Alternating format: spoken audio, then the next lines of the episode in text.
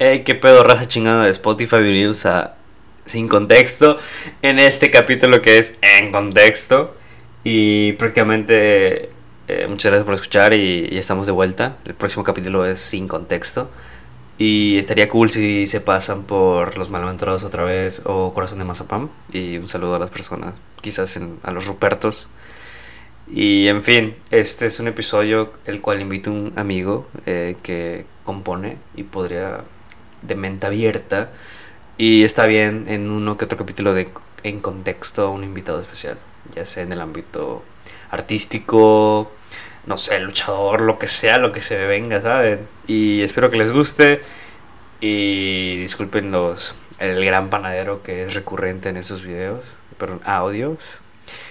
Y este video, este podcast iba a estar en audio, pero lamentablemente no se pudo, así que adiós. Muchas gracias.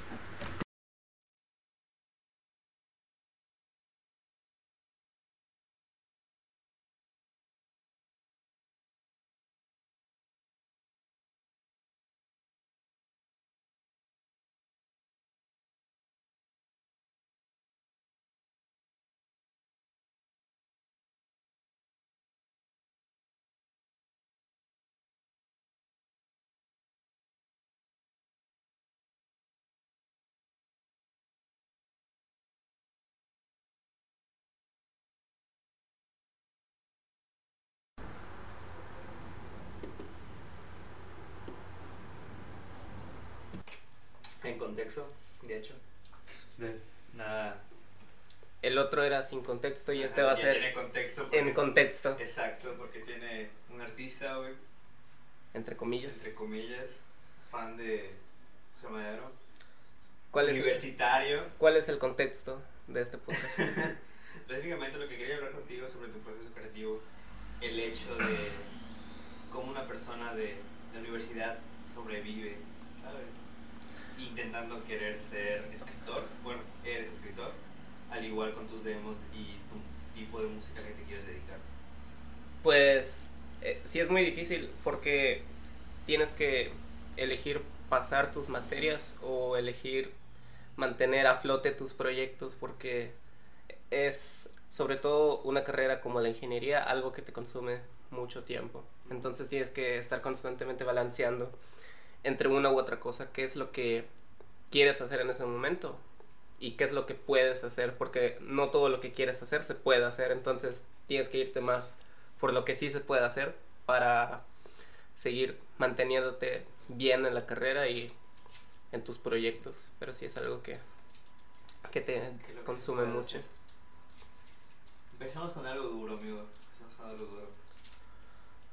¿Qué tanto influye una relación amorosa o desastrosa al momento de escribir una canción para ti, tu proceso creativo, o no se basa tanto en él? Pues el amor, no diría que todas mis canciones son de amor, de, de hecho son de desamor en su mayoría, pero no todas abarcan el amor desde un solo punto de vista, sino que puede ser extendido sobre diferentes ramificaciones, por ejemplo, un círculo amoroso, una infidelidad, un amor platónico, algún tipo de amor diferente al que eh, hay entre un hombre y una mujer, amor a, a un lugar, a diferentes cosas.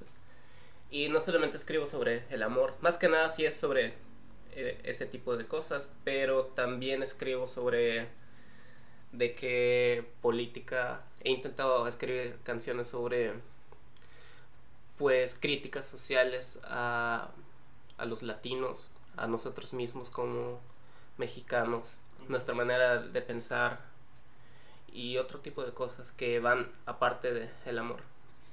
¿En qué aspecto, eh, como tú dices, el mexicano?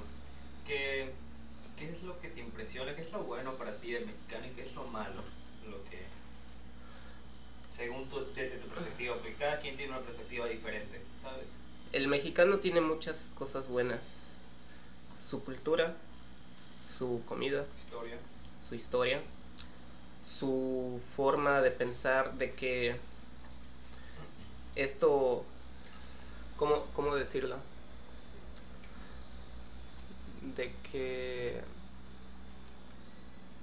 cuando si hay una pausa lo editas, ajá, ¿no? Sí, sí, okay. No, se me va a quedar así. ¿Por qué? No sé, güey. Porque sea algo natural. Ok. Yo, o sea, si yo vuelvo pausa, güey, ese es el pedo. Ok, entonces esto va a ser completamente natural, no vas a editar nada. No. Ok. No creo. Bueno. Pues tiene muchas cosas buenas el mexicano. Ya no se me ocurrieron más, pero siento que a veces... no importa qué tantas cosas buenas tenga, siempre salen a relucir las malas por encima de, de lo bueno que hay. Y eso es porque quizá tienen más peso las cosas malas. Por ejemplo, esa ideología de que...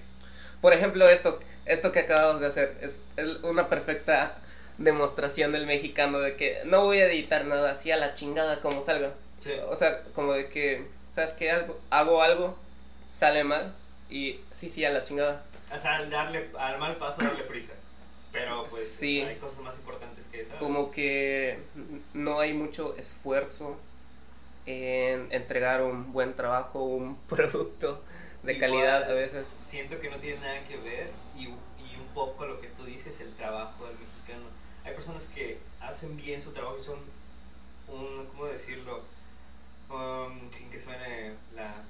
palabra mexicanizar, una verga o, o decir que son perfectos en su trabajo, y hay personas que son bastante malas y eso puede afectar la vida de, de demasiadas personas. Por ejemplo, el policía que no que no ama su trabajo, como quien dice, simplemente el único propósito que tenía era estar allá para que a él no le él pueda hacer y deshacer en su localidad, ¿sabes? Pero ¿por qué el ejemplo del policía? Pudiste haber dicho cualquier otra cosa. Claro, pero es el único que se me viene a la mente. O sea, el más... el que pues, obviamente mm, todos tienen. Es que ahí entran diferentes factores también. No solamente... O, obviamente el hecho de que seas mexicano uh-huh. trae como que una especie de factores que te rodean, uh-huh. que van moldeando tu manera de pensar. Exacto. Creo yo. Este, no es el mismo ambiente sociocultural que hay, porque por ejemplo una persona que nace en Argentina, en Venezuela, en Perú, en Colombia, en Chile, etcétera, pues se ve rodeada de diferentes cosas. Entonces eso creo que igual influye en la manera en la que piensas, en la que te desenvuelves en tu entorno, en la sociedad, la cultura, tus padres. Pero también depende el tipo de persona que tú seas, uh-huh. los valores que se te hayan sido inculcados o cómo hayas crecido. Uh-huh. Sí. Pues como tú dices, depende mucho de cada persona, en qué aspecto. No sé, yo de niño siempre fui, no sé, o sea, el hecho de, me inculcaron a mí de niño, que el hecho de agarrar una cosa, o sea, el robar estaba feo. Y una vez, recuerdo que, que me agarré una, una manzana sin querer y no mames, fue la peor cruda moral que tuve por un mes. O sea, sí, ¿por qué, cabrón? Porque, o sea, según yo estaba mal. ¿Cuántos o sea, años tenías? Tenía como nueve, ¿sabes? Che, crudo moral que me dio, güey. No mames. Sí, crisis existenciales. Fuck. Por una manzana. Por una manzana, güey. Gran manzana, sabía rica, vale la pena. No. Pues yo creo que igual sí me he robado cosas. Eh... ¿Qué es lo peor que te has robado, güey? A la... No, no, exnovia de novia. No, no, no, no, no me robó así de que digas algo de que no mames, este, esto me va a, me va a causar problemas o vale mucho dinero, sino me va a vaciar lo municipal. Cosas simples como chicles. Cuando, cuando era sí, pequeño, sí, sí, sí, lo, lo básico. I, iba a las tiendas y yo no tenía dinero y me acercaba de que un stand donde estaban golosinas, dulces, chicles y demás cosas. Y pues cuando, creo que tenía siete, ocho años, igual más o menos por ahí. Y lo agarraba y de que ya. Ya chingué. Lo guardaba. Adiós, bye. Sí. Y pues ahí me quedaba. Eran chicles, chicles en su mayoría, ese tipo de cosas. Pero igual el hecho de que con que empieces con un chicle, güey, obviamente va, va avanzando, güey. Es que, eh, en, yo conozco un vato y. Un amigo, nunca me gustaba ir al Oxxo con él. O sea, de la nada yo, yo pagaba mis cosas solamente porque iba a Oxxo a comprar. Salíamos y el güey tenía como dos galletas, o sea, literal, o sea, no, ni sé cómo lo, no sé en qué momento lo hizo, qué agarró, solo veo que sale y me invita a algo y yo... No lo compraba. Exacto, güey, exacto, güey. Y, y siempre le decía, güey, no hay pedo, güey, yo, yo invito esta vez, te invito después.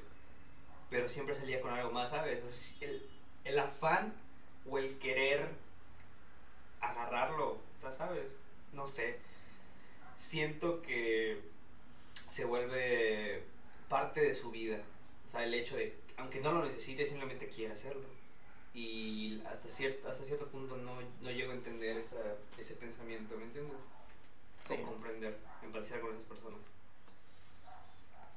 Pues volvemos a lo mismo y depende los valores de cada persona. Uh-huh. Qué tipo de crianza tuvo, cómo fue su vida infantil, más que nada, porque las cosas que influyen más en tu vida y tu forma de pensar, tu raciocinio, ocurre durante tu etapa temprana de ser un niño, un adolescente y pasar a la vida joven adulta como estoy yo ahora.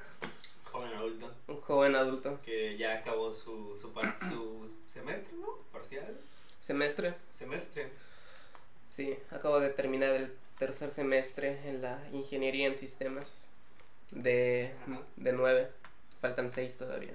Me faltan tres años de cuatro y medio. Sí, todavía falta bastante. Sáquenme de Latinoamérica. Sáquenme de Latinoamérica. Cuéntame, güey, algo así que quiero saber. El, has dado conciertos, ¿no? ¿no? O no como no conciertos como tal, ¿te has presentado? No, no como, como tal conciertos míos de que sean canciones sí, hechas sí, sí, por sí, mí, claro. No, nunca. Pero sí he estado en, en tocadas. No me gusta llamarle conciertos porque no son conciertos como tal. Yo no soy ningún artista todavía consagrado que, que digas de que hace vato lo conozco, este que este güey que está grabando. Es el Johnny. No, no. Este, pero sí han sido tocadas como que en restaurantes, en, en parques locales. Y pues sí, esto de ahí, eh, pues más que nada abierto a la oportunidad que se presenta, porque yo siempre he sido de, de gustarme tocar en vivo, la sensación que sientes cuando estás pues eje- ejecutando tu instrumento. Algunas veces que he cantado han sido covers, uh-huh. Pero pues todo ese tipo de sensación, que la gente reaccione, aplauda y todo lo que conlleva estar ahí arriba de un escenario, que la gente te voltea a ver únicamente a ti, es algo que sí me gusta. Y pues hasta el momento han sido puras presentaciones que son acerca de covers, pero igual han sido covers muy buenos y pues está padre. El hecho de presentarte, el estar entre un chingo de personas, quieres decirlo así, un montón de, de público, ¿nunca te has, como si se congelado, olvidado una letra o algo así? Porque creo que la respuesta es obvia. Pues, haberme congelado, ¿no? De que digas, me quedo así en silencio y, y no hago nada. No, no, nunca me ha pasado. Tampoco conozco a alguien que le haya pasado, pero ha de ser, ha de estar muy feo, porque pues teniendo tantos ojos delante de ti que te están viendo y esperan que hagas algo, creo que sí ha, ha de ser una sensación muy fea, pero pienso que si vas preparado no debería de ocurrirte. Lo que sí me ha pasado es que me he puesto muy nervioso, uh-huh. Pero yo creo que eso le pasa a muchas personas y... pues ahí depende qué, qué tan preparado lleves tú tus propios nervios, porque no conozco persona que no le dé nervios cuando se sube a tocar o a cantar, sobre todo cantar en un escenario. No conozco a nadie que no le dé nervios. Conozco a muchos buenos cantantes de aquí, la localidad donde vivimos. ¿Quieres tirar nombres? Prefiero no.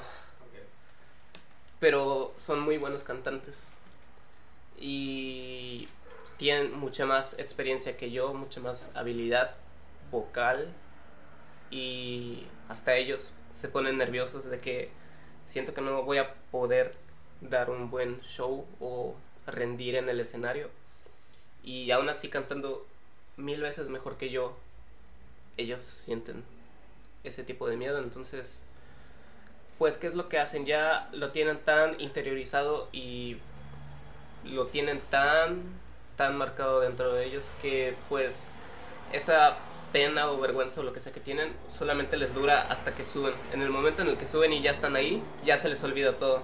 Entonces es algo así como parecido a lo que me ocurre a mí cuando yo me subo y ya estoy ahí concentrado en, en estoy haciendo esto y tengo que hacerlo bien.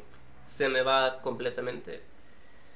La primera vez que me subía a cantar y tocar en un escenario, lo que hice fue, así como tengo el micrófono aquí adelante, yo estaba con la guitarra, estoy tocando y nada más veía al micrófono. No veía a nadie más, ninguna otra persona. Yo veía y así estuve cantando toda la canción, viendo al micrófono fijamente, por el nerviosismo que tenía. Pero ya luego, después de, de todo eso, fui agarrando práctica y se me fueron yendo todos esos nervios. ¿Tú piensas que el síndrome del, impo del impostor es causa de, de los nervios de la persona, el no creerse suficiente para...? Mm. ¿O ya eso es diferente? Creo que es diferente, porque, bueno, a lo mejor sí tiene relación. El síndrome del impostor es cuando tienes una posición muy privilegiada, uh-huh, o con muchos, muchos puntos a tu favor, uh-huh, y tú crees que no los mereces, crees que eres menos que eso. Uh-huh. Pero, por ejemplo, en el caso de los cantantes... podría ser, no sé, a lo mejor que, o sea, yo, yo puedo hablarte de mi caso particular, no sé cómo sea para los demás, pero si por ejemplo a mí me agarran y me dicen de que toma tus seis canciones y te vas a ir a presentar de que en el Coliseo, en el Coliseo vas a tocar, vas a tener de que cincuenta minutos, una hora para ti, para presentar esas canciones, ¿sabes qué, güey? O sea... primero que nada, yo sí lo agarraría, pero sí sentiría como de que, ¿por qué me estás ofreciendo esto? O sea, no, no he dado esos pasos necesarios para llegar a este punto. Entonces, de que a lo mejor estaban buscando un güey y se agarraron el primero que encontraron. No, no, no lo sé. Supongo que eso igual tiene que ver con el ego de los cantantes o de los músicos. Ya sea en el ámbito de los músicos, no vamos a decir nombres, obviamente no, pero no sé, tú cuéntame, ¿has estado en riñas o en pleitos por, por el ego de otras personas? De otros cantantes. Riñas no, pero sí estaban muchos chismes. A la madre. Mm, no sabría decirte exactamente en cuáles, porque probablemente, y estoy seguro de que deben haber más de los que yo conozco. Pero eso ha sido lo único. No, nunca he estado de que estoy en una tocada y luego de repente comienza un pleito entre el bajista y de que el vocalista de la otra banda y se empiezan a agarrar putazos, nunca, jamás. Y luego pues entran los otros miembros de la banda y no, na nada de eso. Pero pero pues sí, como te dije, creo que los chismes igual es algo que nunca falta. Como de esa, esa parte de que tú eres muy buen ejecutante en tu instrumento o en la voz, uh-huh, lo que sea que estés haciendo, el rol de la banda. Y pues es esa habilidad que tú tienes muy desarrollada, de que ya eres muy bueno en algo, te hace inconscientemente a veces criticar a otras personas que a lo mejor están iniciando o tienen menos habilidad. Y pues tú, por el hecho de saber mucho o de ya tener un terreno bastante... amplio ya, uh-huh, te sientes como que con la libertad de, de comentar o menospreciar a veces. Es, es algo en lo que yo no trato de caer, trato de ser respetuoso con, pues, con los músicos, con los cantantes. ¿Qué tipo de género? Pero sí he caído en eso a veces yo incluso. Si no, no lo podría negar, estaría mintiendo. La envidia igual es algo, algo muy, ¿cómo se dice? A la madre. Muy... o sea, no, regularmente, no. algo regular, la envidia. Exacto, la, pienso yo que la envidia es algo regular en, en esto. Pues... De, ajá, como tú dices, de, depende de cada persona. Creo, creo que no solamente en la música, creo que igual si tú tienes una persona conocida que está tratando de sobresalir en un mismo ámbito que tú quieres uh-huh. ser exitoso, creo que también te va a causar envidia si ves que le está yendo mejor a esa otra persona que a ti, independientemente de si es música, de si es cine, teatro, cualquier otra cosa, de que si a este güey lo agarran más que a mí porque lo hacen mejor y tú piensas, ah no, yo soy mejor, ¿por qué no me agarran a mí? Creo que eso siempre va a haber, independientemente de el tipo de arte o contenido que cree alguien, no solamente con la música. Pero igual, como tú dices, depende eh, mucho el tipo de persona que seas. Yo también te diría que he sentido envidia, pero la he sabido controlar para no tirarme a los comentarios o que no llegue a un punto en el que resulte conflictivo para mí ni para los demás. Que no afecte. Pues es algo bueno, güey, ¿sabes? En fin, el proceso... Escribes, ¿no? Sí. Escribo letras de canciones, escribo poemas, cuentos y también estoy tratando de escribir novelas. Todo ese tipo de proyectos todavía no son muy escuchados por los demás porque no he hablado tanto, tanto de eso, pero... pero pues sí, ahí están. Cuéntame, o sea, una... ¿qué tanto sentimiento le pones a las letras? ¿Qué tanto significa para ti? Sentimiento... Uh, a ver. ¿Qué tanto te pega? ¿Qué tanto me involucro yo exacto, en poner vida, lo que yo exacto, siento? Exacto. Pues la gran mayoría de canciones que escribo son acerca de cosas que me pasan a mí, pero yo diría que ese número se ha ido reduciendo un poco y ahora trato de ser más variado, no solamente hablar de mí, sino sobre situaciones ficticias que a lo mejor ocurren dentro de mi cabeza, uh-huh. situaciones que, que no son reales, pero tienen que ver de una o de otra forma con algo que sí me está pasando a mí.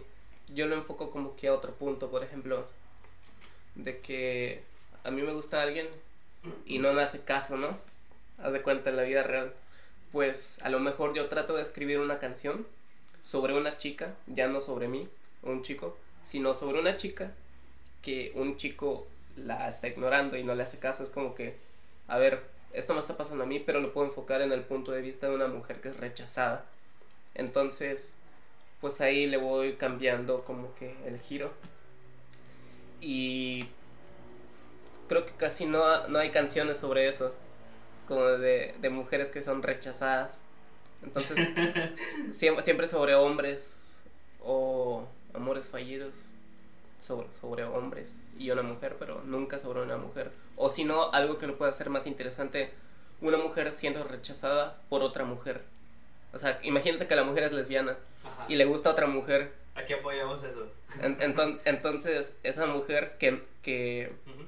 este, es la que rechaza, no, no es lesbiana, entonces oh, tiene, okay, que re- okay, okay, tiene okay, que rechazar sí. a la que sí es lesbiana.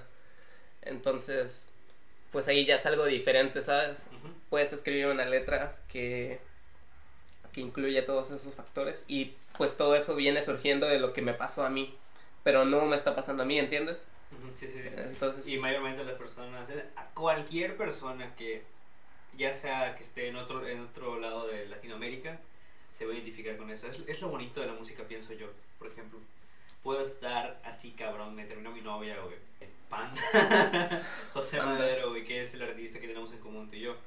El hecho de plural siendo singular, que de su álbum solista, cuando me llegó a pasar algo similar, no mames, o sea, esa canción me identificó y me hizo sentirme bien hasta cierto punto, ¿sabes?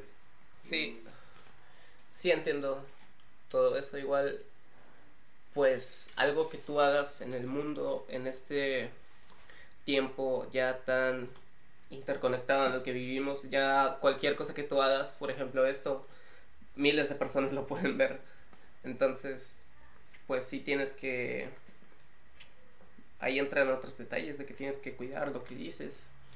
Y...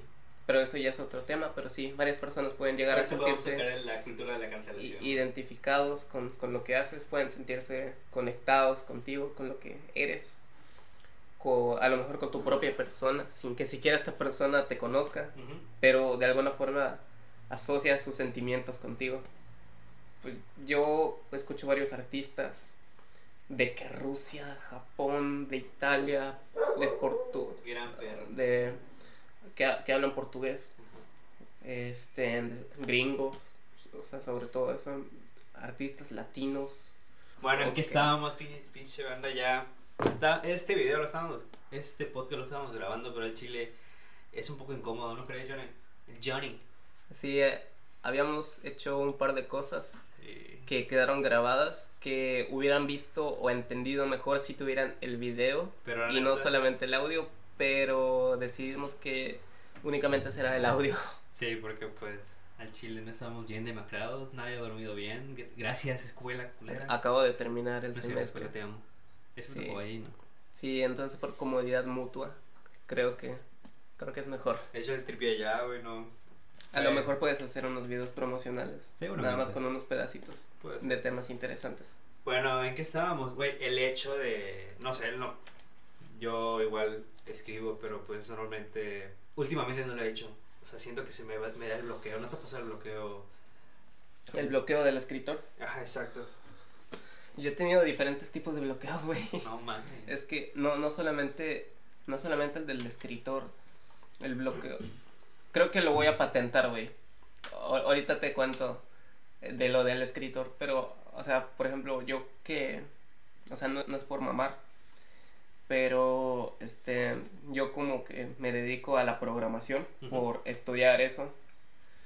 Este a veces quieres poner en práctica todo lo que estás aprendiendo en la carrera y te da lo que voy a patentar, el bloqueo del programador, de que a veces no hayas en qué aplicar eh, todo eso conoci- todo ese conocimiento que tú ya sabes que que tienes, no, enti- no tienes una forma como de de materializarlo para que digas, ah, aquí estoy aplicando esto que ya sé, y pues te bloqueas, ya no sabes cómo qué escribir, pero pues eso es o- otra cosa fuera de la escritura, es, es escritura de código, pero, pero es otro ámbito completamente diferente. Y en cuanto a el bloqueo del escritor, es algo raro, ¿sabes? Porque yo únicamente escribo cuando ocurre esa cosa que se llama bossa nova. Mm-mm. Bossa nova es el género. Me voy a ver bien idiota. Ahí lo editas. Bossa nova es un género musical. La... No recuerdo cómo se llama esta cosa. Pero es el momento de inspiración de que estás cagando o algo así uh-huh. y, y te llega. llega un rayo de luz y ah, no mames, ya, ya sé sobre qué voy a escribir. Solamente en momentos así escribo canciones, poemas o lo que sea, solamente en momentos así. Yo nunca me siento en una silla de que voy a escribir, uh-huh. voy a sacar este, a lo mejor veinte poemas o un capítulo. Lo he intentado, pero sale a duras penas. Siento, siento que siento que me funciona más cuando, cuando estoy eh, iluminado por la inspiración. Pero, ¿sabes algo? Lo bueno de mi caso es que constantemente me estoy inspirando porque soy... Se escucha cómo estamos abriendo el, el Halls. A C M R de, de Halls. Está, a ver, constantemente yo estoy inspirado porque soy una persona que está muy conectada con sus propias emociones, ¿no? Uh-huh. Entonces, de que ese sentimentalismo, a, a lo mejor de repente veo una película triste o escucho una canción triste o, o leo algo, lo, lo, lo interiorizo mucho y se me queda así y lo voy rebotando en mi cabeza y, y me pongo... O sea, sobre todo que yo soy una persona muy empática. Eso genera dentro de mí algo y me hace inspirarme. algo que me llegó a pasar a mí, o siento que la forma de que yo escribo, por ejemplo, gran panadero, el, el hecho de, no sé, te voy, te voy a contar una historia o una canción que ya tengo. El peor es que no lo, no lo he sacado, sino por el hecho de, no sé, a veces me los guardo para mí, ¿sabes? O sea, ¿qué te da a entender algo sobre fantasmas en la carretera?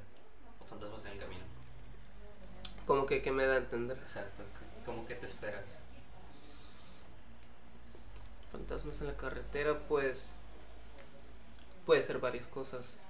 Una de las cosas que se me vienen a la mente es, por ejemplo, las películas de terror sobre precisamente esos temas. Uh-huh. Pero a lo, a lo mejor puedes darle un giro dramático y escribir sobre un güey de que mató a su novia y está manejando un auto y se le aparece el fantasma ahí. Ah. No lo sé. Bueno. Puede sorprenderme. No te va a sorprender porque es algo muy básico. Y siento que yo algo que no puedo hacer es escribir algo sobre, sobre otra persona. A mí me resulta diferente. Me resulta un poco difícil el hecho de intentar hacer una canción ficticia, ¿sabes? ¿No puedes ponerte en los zapatos de otra persona? Eh, sí, pero prefiero no. ¿Por qué no? Simplemente no me siento cómodo. O sea, el hecho de inventar una historia. O sea, como tú dices, no, no el cien por ciento de la historia es verídica. O sea, sí, sí me agarro inspiraciones de otras cosas y hago una canción. Pero esto que te voy a contar es un poco ya personal. Para el primer episodio del podcast, tengo uno que se llama Fantasmas en la carretera. De hecho, sí lo voy, voy a nombrar este episodio. ¿Por qué no? Pues dale. Jalo. Bueno. Esta. Troleo en vivo en sos, el podcast. Sos retrol. Pero esta persona con la que yo tenía un acercamiento. Ajá. ¡María, vuelve! Eh, no te pongas en vergüenza. No te pongas en nada, ni el pedo. No, el pedo es lo que... El, la canción, güey. Esta persona sufría, tenía, tenía malos ratos, ¿me entiendes? Como cualquiera en el mundo. Uh-huh. Y me contaba algo sobre que, que cuando viajaba veía cosas en la carretera, veía pequeños... ¿Era de que esquizofrénica o qué pedo? No dudo mucho, pero tenía ese sentimiento de que veía algo. O sentía que... Alguien la, la seguía. Exacto. Entonces esa persona era muy... tenía un poco de baja autoestima. La verdad era una, un amor de persona, pero eso le, le, le afectaba. Tenía ansiedad, tenía todo ese pedo. Eventualmente lo superó, y muy bien por esa persona. Uh-huh. Pero algo que esa anécdota a mí sí me, se me quedó, de hecho sigue en mi mente. En varias ocasiones esa persona pasó a tener accidentes en, el, en la carretera de camino a su casa. ¿Ella maneja? Eh, ah, no, no dijiste si era un ella o un él, ¿verdad? Exacto. Ok, ok, ok. Entonces, misticismo. Su, su, su madre, su futuro, su fama, su... ¿Cómo dice? Su compañera paterna. No, no, no se puede decir. Pero el caso es que siempre ella la llevaba... Él. Ella, no sé. I don't know, bro. Ok. eh, la llevaban a, a su pueblo o a su ciudad donde ella donde vivía. Porque ella... ¡Él! No importa, si es, no importa si es un él o un ella, tú sigue. Sí, bueno. No vive aquí. Y el tiempo que compartí con esa persona, pues eventualmente ella me ayudó y yo la ayudé. Entonces, prosigue. Entonces me, un día estaba a punto de dormirme a las tres de la mañana, como buen estudiante que soy. Entonces simplemente, como tú dices, me llegó el eureka, el momento, y la inspiración me prendió, porque esa persona estaba viajando de nuevo a su, a su, a su pueblo. Entonces Fantasma en la, en la carretera habla de eso. O sea, me pongo en perspectiva, o el personaje principal se pone en perspectiva de que la persona a la cual ama sabe que no está bien, o sabe que, que en cualquier momento algo va a explotar, y no es la misma persona con la que, con la que habla, ¿entiendes? Con la, la que ama. Y se pone sus zapatos y la acepta, le dice que está bien. De hecho hay una parte en la que dice, cuando, cuando tú no, no puedas más, yo voy a manejar. Y de hecho esa persona siempre tenía una mantita en su coche, y se le encantaba dormirse en el camino, porque prefería, prefería pasar el tiempo dormida a tener el, el sentimiento de que, de que se va a encontrar algo en el camino o sus encuentros, ¿sabes? Entonces de eso se trata la canción, de que a pesar de que los monstruos que, que esa persona tenga, esa persona, o sea, el, el vato, la va a acompañar y va a ser su, su piloto, a pesar de, de lo que sea la vida que tenga o lo mal que esté esa persona. Y técnicamente eso es Fundados en la Carretera. Te lo acabo de explicar así al chilazo porque es más, hay cosas personales que prefiero decírtelo aparte. Es más intrínseco. Intrínseco. Intrínseco, como dice el buen Roberto. Roberto, gran tipo, gran personaje. Roberto Martínez. Saludos a Roberto Martínez. Y no sé si quieres comentar una de tus canciones así, el hecho de lo que te hace sentir. Primero que nada, hay un comentario que me estaba guardando porque no te quería interrumpir. Pero ¿quién dice Eureka, güey? No mames. El, el Ruperto. Eureka. El Ruperto. Es que eh, yo, yo no me veo diciendo, güey, no mames, ah, se me no, ocurrió una canción de Eureka, güey. No, se me queda huevo. Es de que. Bueno, ese era el primer comentario. A la madre. El, el segundo es la respuesta a lo que me acabas de decir. A ver. Pues. Sí, he escrito bastantes canciones especiales. Eh, que tocan fibras ahí, incluso cuando las canto, cuando se las muestro a alguien más. Uh-huh. eh, todo este E P que estoy trabajando yo en solitario son unas seis canciones y pues algunas de esas ya se las he mostrado a gente cercana a mí, ya se las he tocado en vivo, en una acústica. Actualmente solamente hay una en YouTube, que es Noche Mala. Uh-huh. Y pues las otras cinco nadie las conoce, solamente esas personas cercanas a las que se las he cantado. Pronto te cantaré una. No, no quiero nada. Pero Pero pues sí, sientes ahí como que algo que está causando un alboroto dentro de ti. Hablando específicamente sobre la canción que ya está subida en YouTube, Noche Mala es una canción que tiene un hilo conductor con las demás. Este P yo planeo hacerlo como una historia ficticia que vaya conectando los cabos que están sutilmente escondidos en cada canción. Pero al mismo tiempo, al ser una historia ficticia, como ya habíamos mencionado antes, también tiene factores reales sobre mi vida. Por ejemplo, la chica que aparece en la historia que se va desarrollando en estas seis canciones del E P. Hay, hay una canción que se llama... Eh, ¿cuál, era el, ¿Cuál era el nombre? Se me olvidó el nombre de mi propia canción. ¿La Verónica? No, este... Medirás.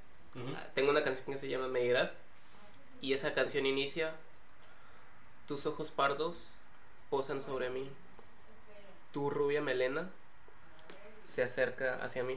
Algo así. No, no he practicado esa canción últimamente, pero, o sea, el rubio, el color de cabello de esa persona, lo puse así porque mi última ex pues era rubia.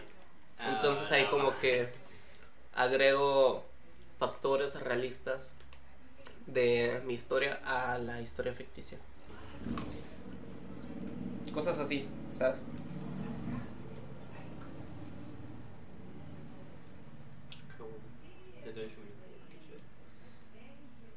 En fin. Y no, o sea, como tú dices, y me habías comentado antes, que, que ahorita tienes que cuidar de todo lo que dices. Y una canción, o sea, dudo mucho que una canción sea polémico o algo así, ¿sabes? Porque al tengo una. Al final tengo una te, así. Ah, fuck. Cuéntame, cuéntanos qué es. A ver. Yo escribí una que aparece en este mismo E P que yo estoy haciendo, que se llama Voces. Uh-huh. Y es una canción que habla sobre un feminicidio. Uh-huh. Entonces, ahí volvemos a lo mismo, a, al tipo de... de trabajo que yo hago al escribir. Es una historia ficticia porque yo no conozco ningún caso de un feminicidio, así que tenga a alguien cercano que se me haya muerto, ni una amiga, hermana, prima, lo que sea, y tampoco conozco a alguien que le haya pasado. Ahí sí me metí mucho en la... Esta vez no en la conciencia de una persona que perdió a alguien, sino en la persona misma que fue asesinada, la mujer que mataron en ese feminicidio. Yo escribí esa canción pensando en cómo pensaría ella después de que la mataron. Entonces la canción habla de que no quiero que me encuentren así, ya sabes, después de lo ocurrido. Este, no quiero que busquen de más, me da miedo de lo que puedan encontrar. O sea, son palabras muy fuertes y crudas. Y en la canción también hace comentarios como de que lo que ella dice hacia su asesino, ¿no? Hacia las personas que la encuentran. Es solamente una cifra más. ¿A ti qué más te da? ¿A ti que no lo vives? Estoy tendida en la carretera. Ese tipo de cosas. Entonces pues, creo que esa sí podría llegar a ser una canción polémica, que a lo mejor me chinga mucho. No lo sé. Estuve teniendo dudas, de hecho, precisamente de si incluirla en el E P o descartarla y no trabajarla.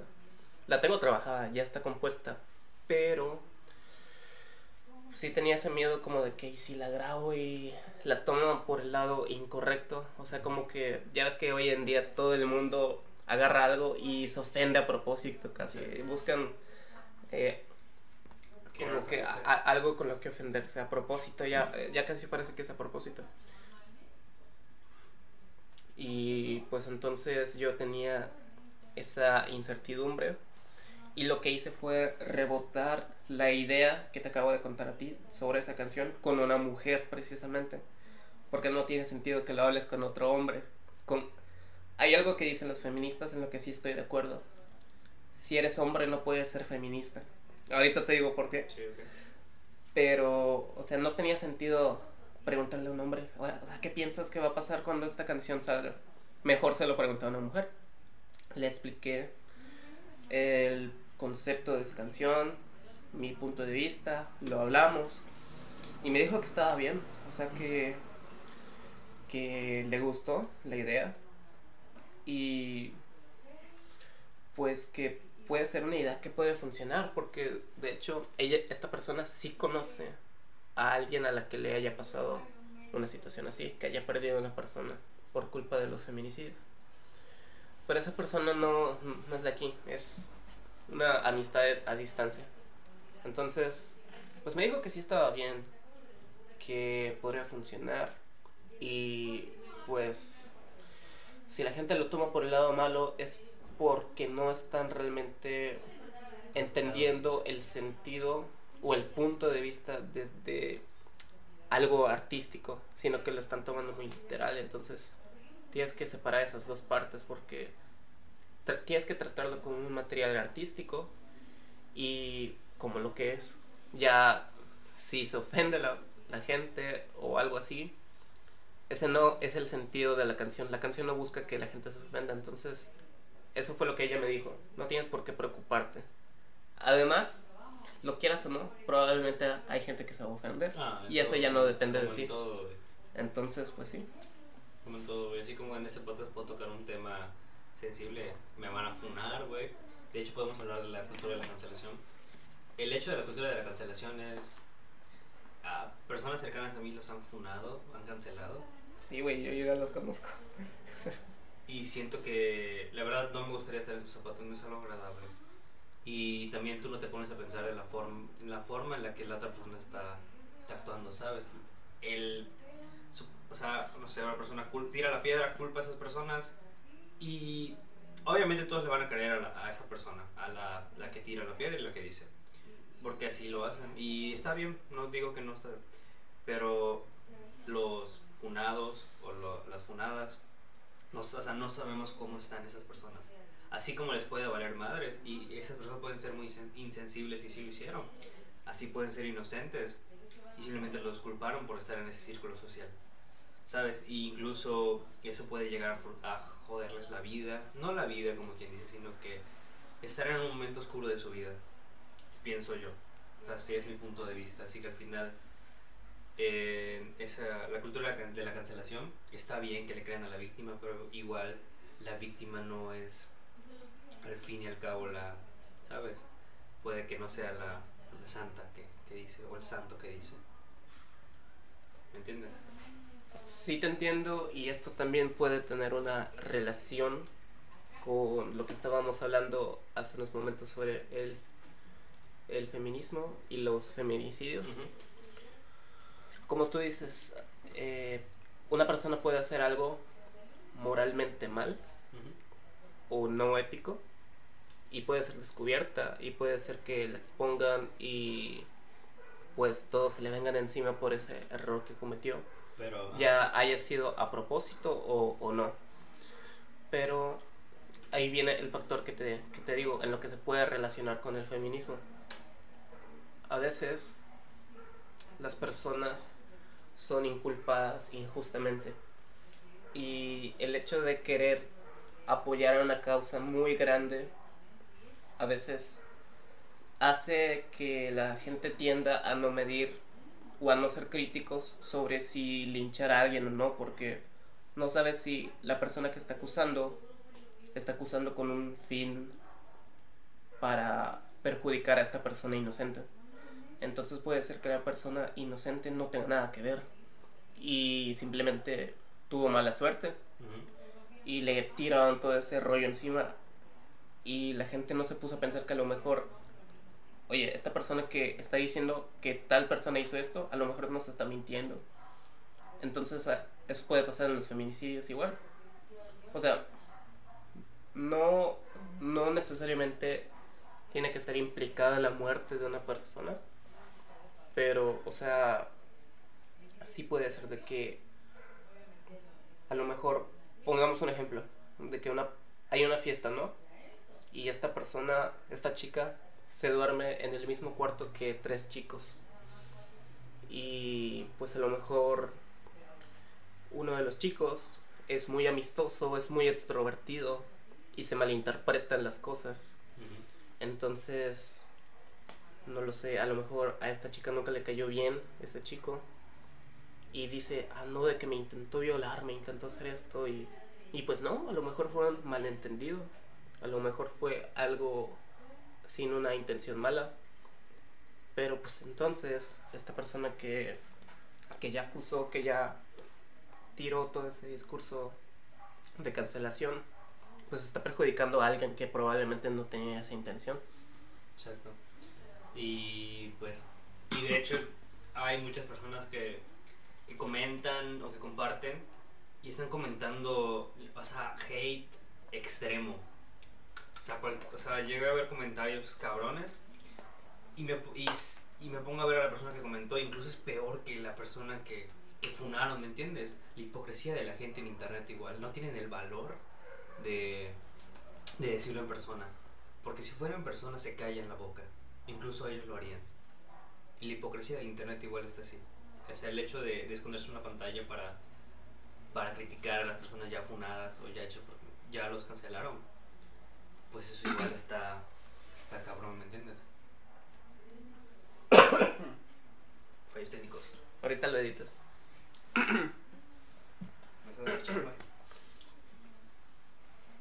Sí, este, o sea, por ejemplo, lo que tú dices de estas personas que comentan en publicaciones que tratan de dejar mal a alguien, te pones a verlo y como que, güey, no conoces a la persona a la que están inculpando, ya sea errónea o correctamente. No la conoces y tú ya estás hablando de lo que no sabes. Uh-huh. Entonces te pones, a ver, tú, tú no conoces a esa persona y ya estás hablando, ya, ya la estás criticando. Ya la maldeciste, ya le dijiste la Ya le dijiste de cosas, ya la insultaste. ¿Y quién eres tú para decir todo lo que acabas de decir? Es también en parte la libertad que te ofrece tener una red social o una cuenta desde la parte del anonimato, porque desde que existe el anonimato en internet, en el mundo, eso ha abrido la oportunidad a todo este tipo de situaciones de, de insultar sin saber, sin siquiera quién es la otra persona, de de maldecirla, de burlarse, etcétera, etcétera. El hecho de poder, ajá, como te decía, eh, uno nunca sabe cómo está la otra persona. La, la víctima, supongo, vamos a ver a la víctima. Sí, puede que esté en lo correcto, y el noventa por ciento de las veces que, que expone a alguien, sí es culpable esa persona que expone, pero es, hay un diez por ciento que puede que sea lo contrario, ¿me entiendes? Que simplemente por estar en el momento equivocado con las personas equivocadas, los, lo, lo, lo funden, y esa persona puede ser buena. No, me estoy, no estoy diciendo que sea bueno, no estoy diciendo que sea malo, pero el hecho de cómo puede influir, inocente. Exacto, inocente. El hecho de no querer salir a la calle, el hecho de sentirse mal, arruinar la forma que lo vean sus amigos, la forma que lo vean sus padres, ya que está funado en, en internet, literal. Y, y estamos hablando de, supongamos que en una ciudad pasó, y cada vez que alguien lo ve en la ciudad, la foto va a estar en, en Facebook, ¿me entiendes? Ahí en el Instagram va a estar. A ver, ¿cómo reaccionarías tú, independientemente de lo que sea la causa de, de esa cancelación? ¿Cómo reaccionarías tú si, si, te, si te lo hicieran a ti? Si yo fuera la, el cancelado. El cancelado. Pues... ¿qué te pasaría? ¿Cómo reaccionarías? Balazo. No. ¿Te, ¿Te matarías? No. ¿Te tiras de un puente? Sí. No, no, realmente no. Trataría de buscar la forma. De hecho, hay que ni siquiera podría defenderme, güey. ¿Por qué? Porque a nadie le va a importar mi, lo que yo diga, ¿me entiendes? El hecho de que yo estoy cancelado. No me puedo defender porque lo voy a hacer más grande. En segunda, nadie me va a creer. Y si me trato de defender, ¿a quién le va a importar? Porque ya estoy cancelado. Simplemente lo único que me queda es guarda, guardarme y, y esperar a que todo se olvide, porque sí se olvida. La verdad se olvida. A veces, a veces no. Pero el daño ya está hecho, ¿me entiendes? Lo que yo haría simplemente, pues, es eso. No, no podría defenderme, simplemente esperar a que las cosas se calmen. Y pues, las personas que tengan que ir de mi vida, pues adelante, güey. O sea, en total nunca las, las tuve, ¿me entiendes? Esos amigos que, que pensé. Porque igual pierdes amigos que supuestamente son tus amigos, pero no. Exactamente. ¿Te digo qué haría yo? ¿Tú? No haría nada. Uh-huh. Exactamente, como, no, como, no como tú dijiste. Qué. Pues no haría nada, como bien dijiste. No tiene sentido defenderte una vez que ya estás crucificado, porque no conseguirías nada.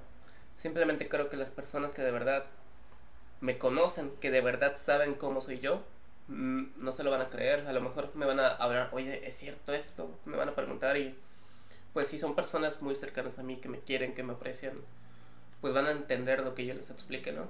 Van a, van a preguntar, a lo mejor sí se van a sacar de ondas, a lo mejor sí lo pueden creer, pero, o sea, si son de verdad amigos, no te van a abandonar. Entonces, pues, solamente lo voy a ignorar. No, no me importaría. Yo, yo soy una persona que yo creo que si a mí me funaran y me llovieran mensajes de odio, comentarios y todo ese tipo de cosas, a mí no me importaría. Siento que no afectaría en nada mi manera de ser, o no me bajaría la autoestima ni nada. Simplemente estoy con las personas que, que quieran estar conmigo y ya. Punto. ¿Sí? Estoy feliz así. De hecho, el más sonado que nosotros conocemos, la cancelación. De hecho, yo soy de escuchar podcasts, así. En esta cuarentena me metí, sí, cabrón, a los podcasts, güey. De hecho, me chingué dos nombres comunes. En, o sea, no sé, simplemente empecé la cuarentena y me lo terminé. De hecho, José Madero, que es el que más que conocemos, cuando lo, de hecho, en el podcast explica que cuando lo cancelan por el video de la firma de autógrafos, y te, uno, te voy a ser sincero, yo no conocía a José Madero como tal, y yo sí. ¿Lo yo, conociste por el video? Ajá, exacto. Me gustó su música y todo, me encantó. Pero yo la primera vez que lo vi, sí sentí ese... ese desprecio ese, hacia exacto, él por el video. Exacto. Y de hecho, cuando estaba escuchando sus músicas, siempre decía, ah, está muy buena esta música, pero... pero el tipo es una mierda. Exacto. Y eventualmente fui escuchando sus podcasts. De hecho, lo conocí en persona, en el Nómadas de hace dos años. Y puede ser un tipo muy agradable, ¿sabes? Obviamente es muy... uy. Es muy... No sé, no sé, no es como decirlo, es muy... dice lo que piensa. Es transparente. Exacto, y siento que es lo que a las personas no les, no, no les parece. Hizo un video sobre eso, sobre José Madero. Sí, sí lo vi. Sobre el caso, quería hablar. Sobre el caso José Madero. Gran video, por cierto. Está en YouTube. Ahora, pues, ¿no lo quieres pasar? anécdotas. Claro. De hecho, yo conozco a, a el Johnny. Dos años que te conozco, ¿no? Con la, le, ¿cómo le decimos a...? Dos años. No, man, no, tiene más. más. Tiene más tiempo. Ah, estuvimos en el en teatro, güey. Tiene dos años y medio. Sí, dos años y medio. Conocimos a la... A sí, Mariani. Ya casi tres años. Ajá. No mames. El hecho de estar en teatro, el divertirse. ¿Sabes cuando me empecé a meter mucho en esto de la... de la música, la escritura, el teatro? Porque vi que había muchas personas con... Creativas. Creativas, exacto. Incluso el maestro que no sé dónde está. Lo tengo en Facebook y saludos todo. Al maestro. Saludos al maestro, profe, por favor, deje, deje publicar esas cosas en Chile. Ya, pero pues quitando eso, antes de tenerlo en Facebook y, y ya no respetarlo más. ¿Cómo se llama? Me, me, me lo dices después, fuera, fuera de... Negan. Así, así lo puse, porque le dicen así. Lo voy a buscar en Facebook. Bueno, eh, la inspiración que causaba en mí ese maestro, o sea, el hecho de cómo se expresaba del, del teatro y el arte, pues eso me dio impulso a intentar algo. Y siento que desde ahí, desde ahí te conocí. Ahí conocí a, a una amiga, a Mayrani, que siempre somos el club de los malaventurados. Amiga en común. Amiga en común, que, que en nuestros estados, en nuestro grupo de WhatsApp, eh, tiramos mierda de todos, como gran, gran persona que somos, grandes personas que somos. Sí. ¿Por qué no? Hay personas que seguramente tirarán mierda de nosotros. Seguramente, güey. No es sexo. No estamos exentos a la regla. Eh, porque igual somos una, unas personas muy... Somos criticones, dilo, güey. Sí, somos güey. criticones. Sí. Yo, yo critico, tú criticas. Somos todos nos criticamos. ¿Cómo? Solamente que no todos se enteran. Uh. Ese es el detalle. ¿No crees? Sí, la verdad. De hecho, todos los personas lo hacen aunque, aunque no quieran, güey. Es, es lo que te digo. Es el el único que... detalle es que no, lo, a, a, lo mejor no nunca te, a lo mejor nunca te enteras. Exacto. Verga, no sabes cuántas personas ya hablaron de ti. Cuántas ya se burlaron de tu manera de caminar, tu de tu manera de hablar. Cuántas ya se burlaron de este podcast. Seguramente sí, güey, la verdad. De hecho, conozco yo personas que empezaron a mamar por el podcast, güey. Pero pues la verdad... ¿Sí? Sí, el de Sin Contexto. Sí. ¿Qué te ah, decían? Sí, como hay un chingo de personas que le, que le como que, como este vato va a hacer este pedo, como es que, ¿sabes? Eh, no sé, al final no está bueno, y es como que un chingo de personas me decían, güey, me gusta esta madre, güey, me está gustando, sube algo, güey. Varios igual te, te apoyaron. Ajá, ya esos amigos, como eran Javi, la Jania, la Nadia, etcétera. Eh, de hecho, un día estaba corriendo por el balcón, un amigo estaba corriendo, y pues de nada lo topé, tenía sus audífonos. Y de la nada vi que estaba escuchando. Estaba escuchando sí, tu claro, podcast. Yo, a la madre, güey. O alguien que... Pinche escucha. Plot twist. Sí. De que subes un capítulo y vas y alguien ya lo está escuchando. De hecho, el Javi es así, güey. Un amigo, güey. O sea, a la hora que lo subo, me van a mensaje, güey, ya lo terminé de escuchar. Gran podcast. Y es como, ah, este vato, güey. Y como que eso, como que sí te inspira, ¿sabes? Como que te da un colchón en el que puedas... puedas apoyarte sí. y, y no caer en la desesperación de que güey le va a gustar a alguien. El primer paso es empezar, la verdad. Y es es difícil no mantenerlo, sino empezarlo. Uh-huh. Como tú dijiste, eso es lo difícil, empezarlo. Una vez que ya lo empiezas, ya lo puedes mantener, creo yo. Así como te digo, de hecho, eres el primer invitado de, de este podcast. El próximo pienso hacerlo en video. Nos agarran un momento muy muy raro. Yo acabo de venir de Veracruz y de hecho, de hecho llegué aquí a las diez de la mañana y pues, te llamé. Por eso no me es que te vas de vacaciones. No, fui de vacaciones. Y no, no me ayudas. Pero ahorita te cuento qué pasó. Ok. Eh, Saludos hasta Veracruz. Veracruz. ¿Qué güey? Güey, el extrañar. Güey, ¿sabes cómo extrañé Mérida, güey?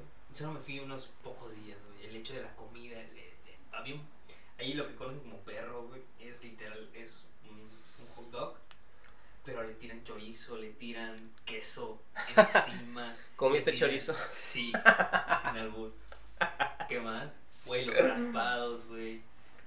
No mames, güey. Te la rasparon. Te la rasparon, güey. No me gusta. Perdón, no puedo dejar de alburear. Sí, güey. De hecho, digo... no, no sé en dónde. Creo que en C D M X. Alguien me contó una vez que, o sea, venden tacos en todos los puestos de tacos ambulantes. te los ofrecen y te preguntan, ¿quiere verdura, joven?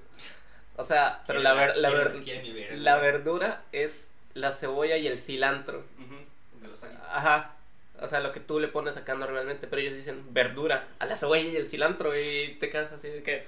Ah, bueno. a, alguien me lo contó y te dicen, le pongo verdura a tu taco, joven. O sea, de que... Ponle papa, carnal. De hecho... Uno déjalo. De... Déjalo, sí, el, eh, mi primo, que estuvo en, en Monterrey, el elote en vaso. El, el esquite, en vaso. Como nosotros lo conocemos. El esquite aquí de, de nosotros es el, ya sabes, el típico mayonesa o queso chopero y el chile. Sí. Y la media crema. Así como yo siempre lo he conocido toda mi vida. Allá no, güey, le ponen chicharrón. O sea, literal te hacen un monstruo de, de elote, güey. ¿Al elote? Sí. O, o al esquite. Al esquite, sí. El vaso. Ahí le ponen ah. otro nombre, pero es... Elote en vaso. Sí, el esquite, güey. Okay. Y, y de él es un monstruo, güey. Igual la comida de que, que, como te dije que fui. O sea, pref, la neta preferiría ir a un Burger King, güey, o a un Little Caesar. Que, que, no sé, güey. La verdad no, no, también no puedo decirle no al chavo porque, bueno, neta. Pues. ¿A qué lugares ya has viajado? Ya que tocamos el tema. Es la primera vez que, que salgo del país, ¿eh? No, no saliste del país. De, del estado, güey. No sé, güey, porque nunca me había gustado. Gran tipo. Termina en la primaria. Termina en la primaria. Sácame de Latinoamérica. De hecho, mi primera so, solamente has estado en dos estados: Yucatán y Veracruz. Sí. Porque no sé, nunca más. O sea, pensaba hacerlo este año que venía. Ya sí he salido del país, güey. Gran tipo. Pensaba hacerlo este año que venía. ¿Por qué? Porque pues ya tenía dinero juntado y tenía. De hecho, pensaba irme varios días, dos días en cada ciudad. Y así, pero pues pandemia. De hecho, desde donde sí me tengo que ir, sí o sí, es a Monterrey, en el Pal Norte. Quiero ir al Pal Norte. Vamos Pal Norte. Sí. De hecho, estaba así. Hay que planearlo. Estaba así de comprar los boletos, güey. Pero pedo de. Sí, cancelaron muchos conciertos. Sí, exacto. De hecho, me, me pensaba comprar uno de Lady C. Creo que es Lady C dos mil veintiuno, pero pues digo que mejor no, mejor me espero. Y el hecho de, de los conciertos en línea, que de hecho estuve en dos. O sea, compré dos, güey. ¿En cuáles estuviste? Los únicos de Serbia, güey. Ah, eres fanboy de Serbia. Sí, lo mamo, güey. ¿Cómo ah, se llama? Neto Rock. Neto Rock, sí. Neto Rocks. Sí, de hecho, nunca le dediqué los secretos de sol a nadie. ¿No has escuchado sus canciones? Güey, gran canción. Reco- o sea, recomienda canciones del Neto. Güey, la de Monstruos, güey, el hecho de... La, la mejor parte en la que a mí me, me tramó es cuando dice... Hasta los monstruos de mi mente te van a extrañar, güey. Me, me mandas una lista de canciones. Sí, güey. O sea, estaba, estaba, estaba en un momento muy cabrón de mi vida y fue como de fuck. De hecho, el video está muy bueno, güey. O sea, parece que están como endemoniados esos vatos. Lo veré. Sí. Lo voy a buscar. Sí, eh, no sé, hubo una canción que a ti te haya pegado, sí, cabrón. Um, que me haya pegado. A ver. Pues hay varias. Pero siempre que me hacen este tipo de preguntas me agarran en curva porque como que mi mente se pone en blanco y se me olvidan todas, pero a ver, canciones. La Dama y el Moribundo de, de José Madero, es una tremenda oh, canción. Fanboy de José Madero. Sí, es, estamos mamando mucho a José Madero, pero o sea, yo, yo sí soy muy fan de él, él es mi artista favorito. Y no solamente en español, sino como solista. Es mi artista favorito. ¿Como Panda? No, yo no, yo no diría que Panda es mi, mi banda favorita de rock. ¿Que ya como, ya como solista te iba a decir que sí? O sea, mi solista favorito es José Madero. Sí o sí. Independientemente de inglés o español. Sí o sí, es José Madero. Y La Dama y el Moribundo es una canción que me gusta mucho porque, pues, siento yo que es la representación total de todo lo que engloba el álbum de Salmos, porque todo el tema de la religión, de glorificar a una persona casi al nivel de un dios que, que está ahí para ti cuando lo necesitas, que, que lo adoras, que te inclinas y haces reverencias hacia él. O sea, todo lo que José Madero toca en ese álbum es como que contextualizar a una persona normal, común y corriente en algo más, uh-huh. en, en ese sentir que te causa rendirle como que tributo a un dios. Entonces siento que endiosar a una persona que tú amas es lo que lo hace chingón, güey. Entonces, entonces esas partes, sobre todo la letra, cuando dice, me hincaban al suelo a besar tu cuerpo, como en la comunión. O sea, ella era su religión, ¿me entiendes? Sí, sí, sí, te entiendo, te entiendo. Ese, está muy cabrona la canción. Y yo llegué a ese, a ese punto. Yo he tenido relaciones amorosas en las que he estado así de, de clavado como en la canción, de que no mames, tú eres mi todo. Yo, yo me rindo ante ti y todo lo que tú hagas, todo lo que tú digas es ley eh, para mí. Es ley para mí, o sea, sí eres mi diosa. De hecho, yo solo no me he enamorado. Yo, yo sí me he clavado yo así. No, solo, es la última que me... Así cabrón.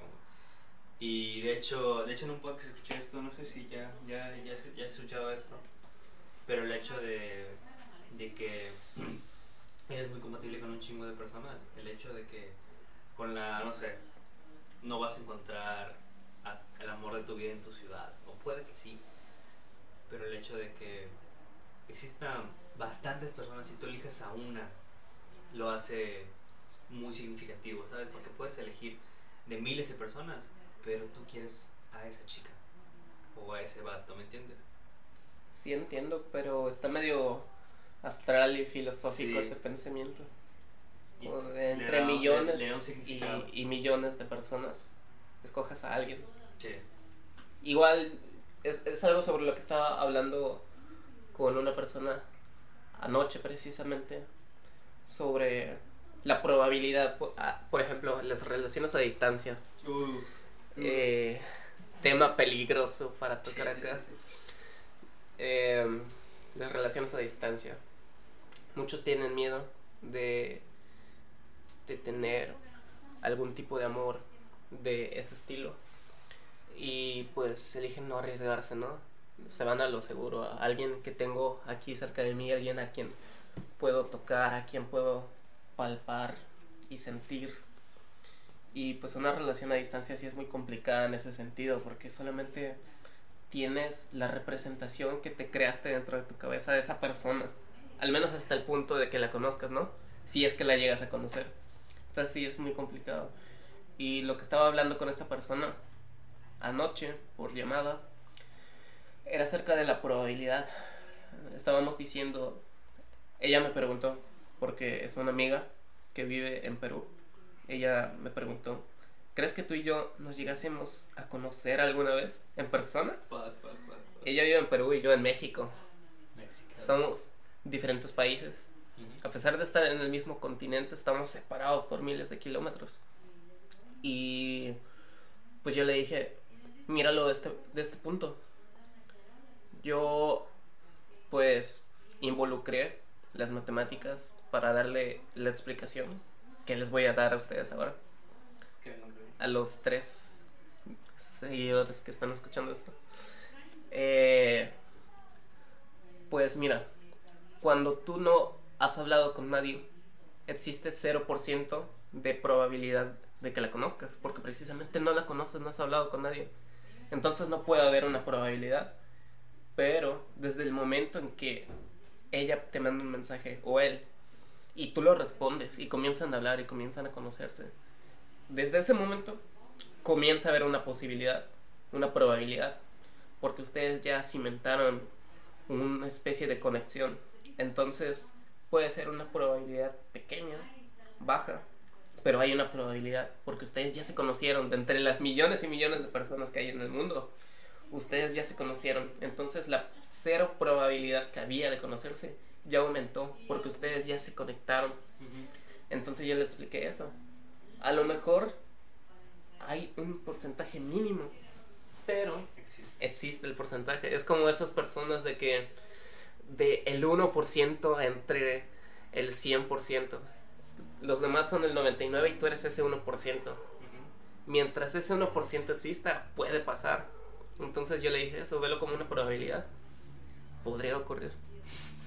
Entonces es algo que, que sí está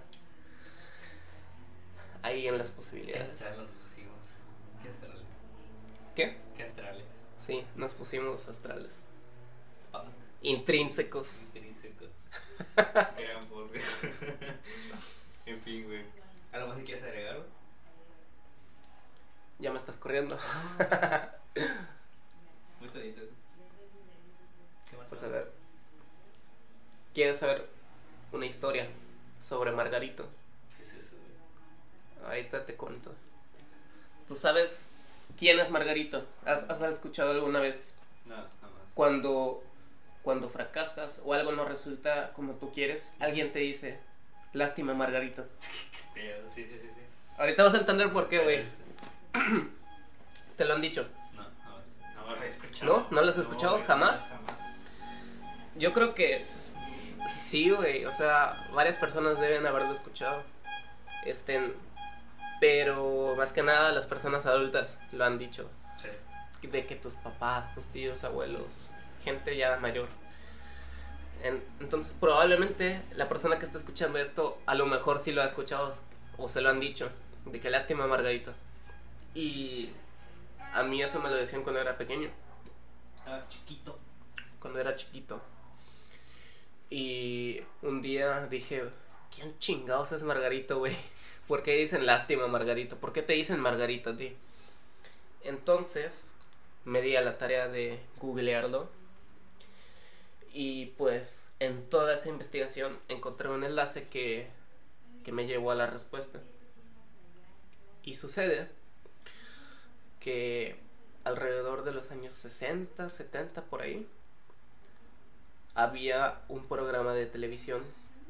No sé cómo se llama ese programa, pero lo pasaban en, a nivel nacional en México. Y era un programa de concursos. No era un programa de concursos como tal, sino que era un programa de comedia que simulaba ser un programa de concursos.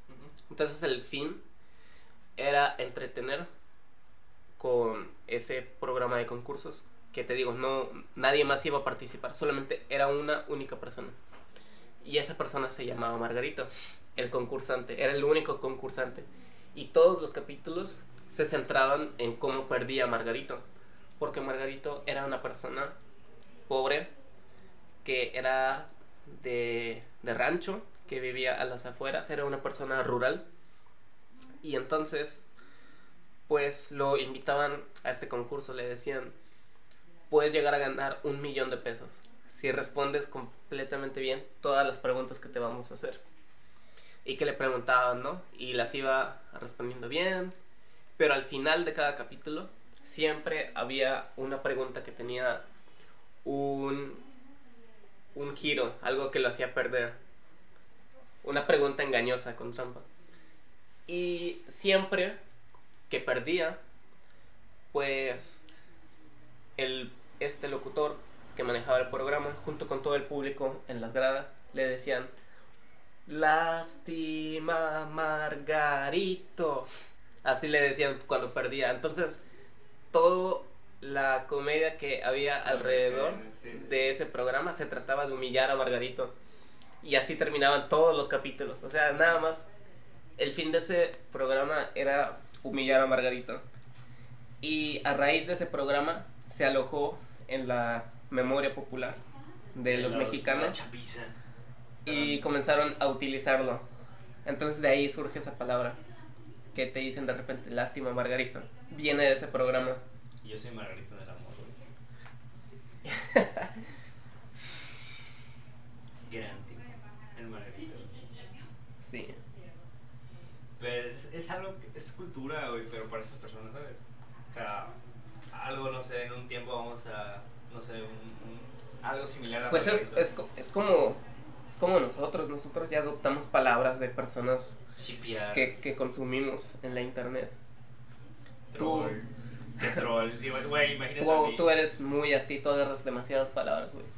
Hablas con muchas palabras de diferentes personas, de repente me metes algo que no sé quién lo dijo y qué pedo, güey. Yo no siento por eso. Eh, troll, simp... No sé, shipear. De hecho, yo estaba en una, con mi jefe de trabajo, güey, y estábamos investigando las palabras de las palabras populares, güey, últimamente que se han puesto. Es una de ellas, güey. Y, y a ese güey se le quedó esa madre de shipear, shipear a cada rato lo decía, güey. Y yo soy algo así, o sea, fue una palabra que me O sea, yo como te digo, estoy hablando como, como el Ruperto, güey.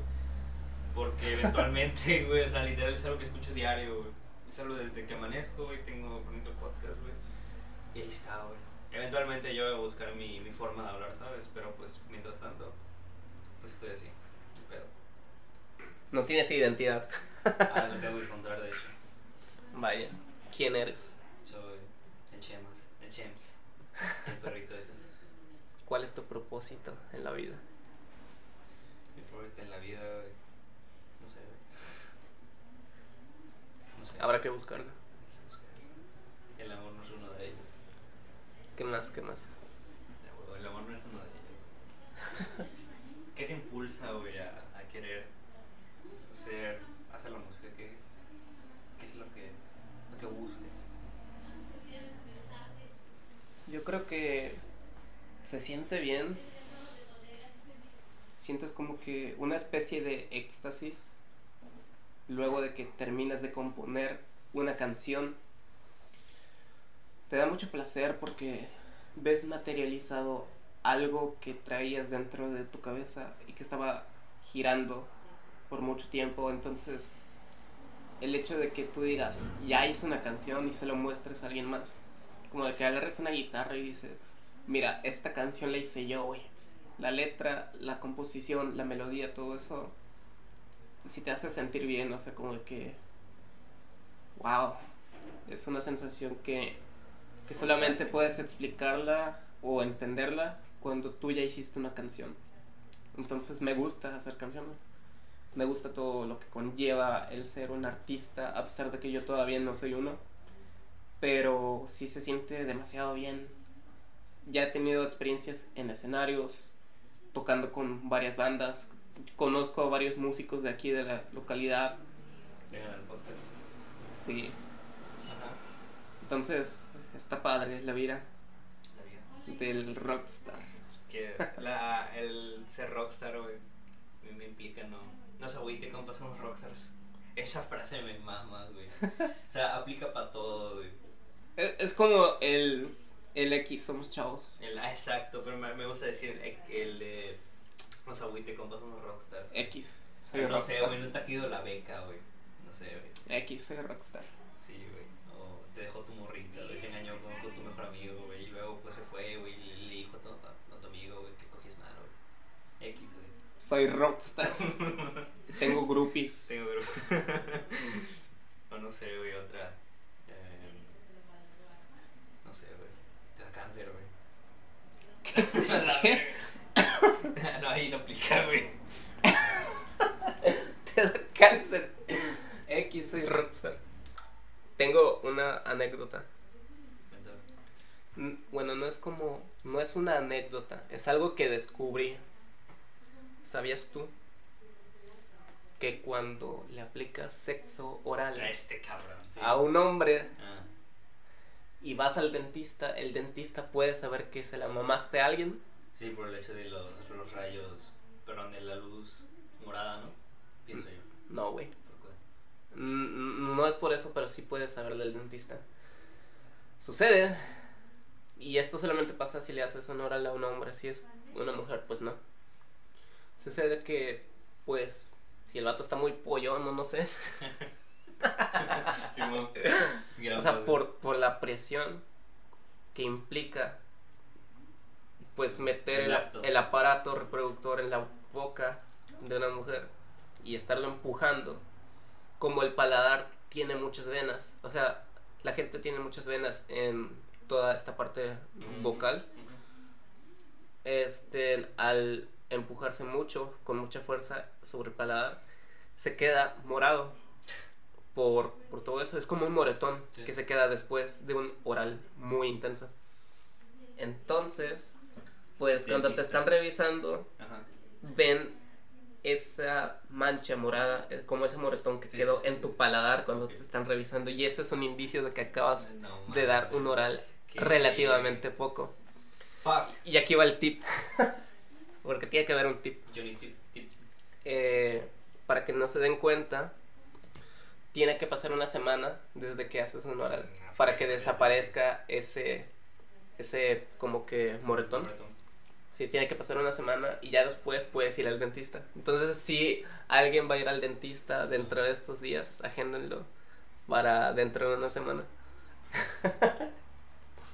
Bueno, hoy muere, ya, con esa mano no hay, no hay, que, no hay, no hay que seguirlo, güey. Okay. Entonces ya es el final del podcast. Chuma, ¿quieres, no sé, decir algo más? Pues... escuchar tu, tu, tu sencillo, güey.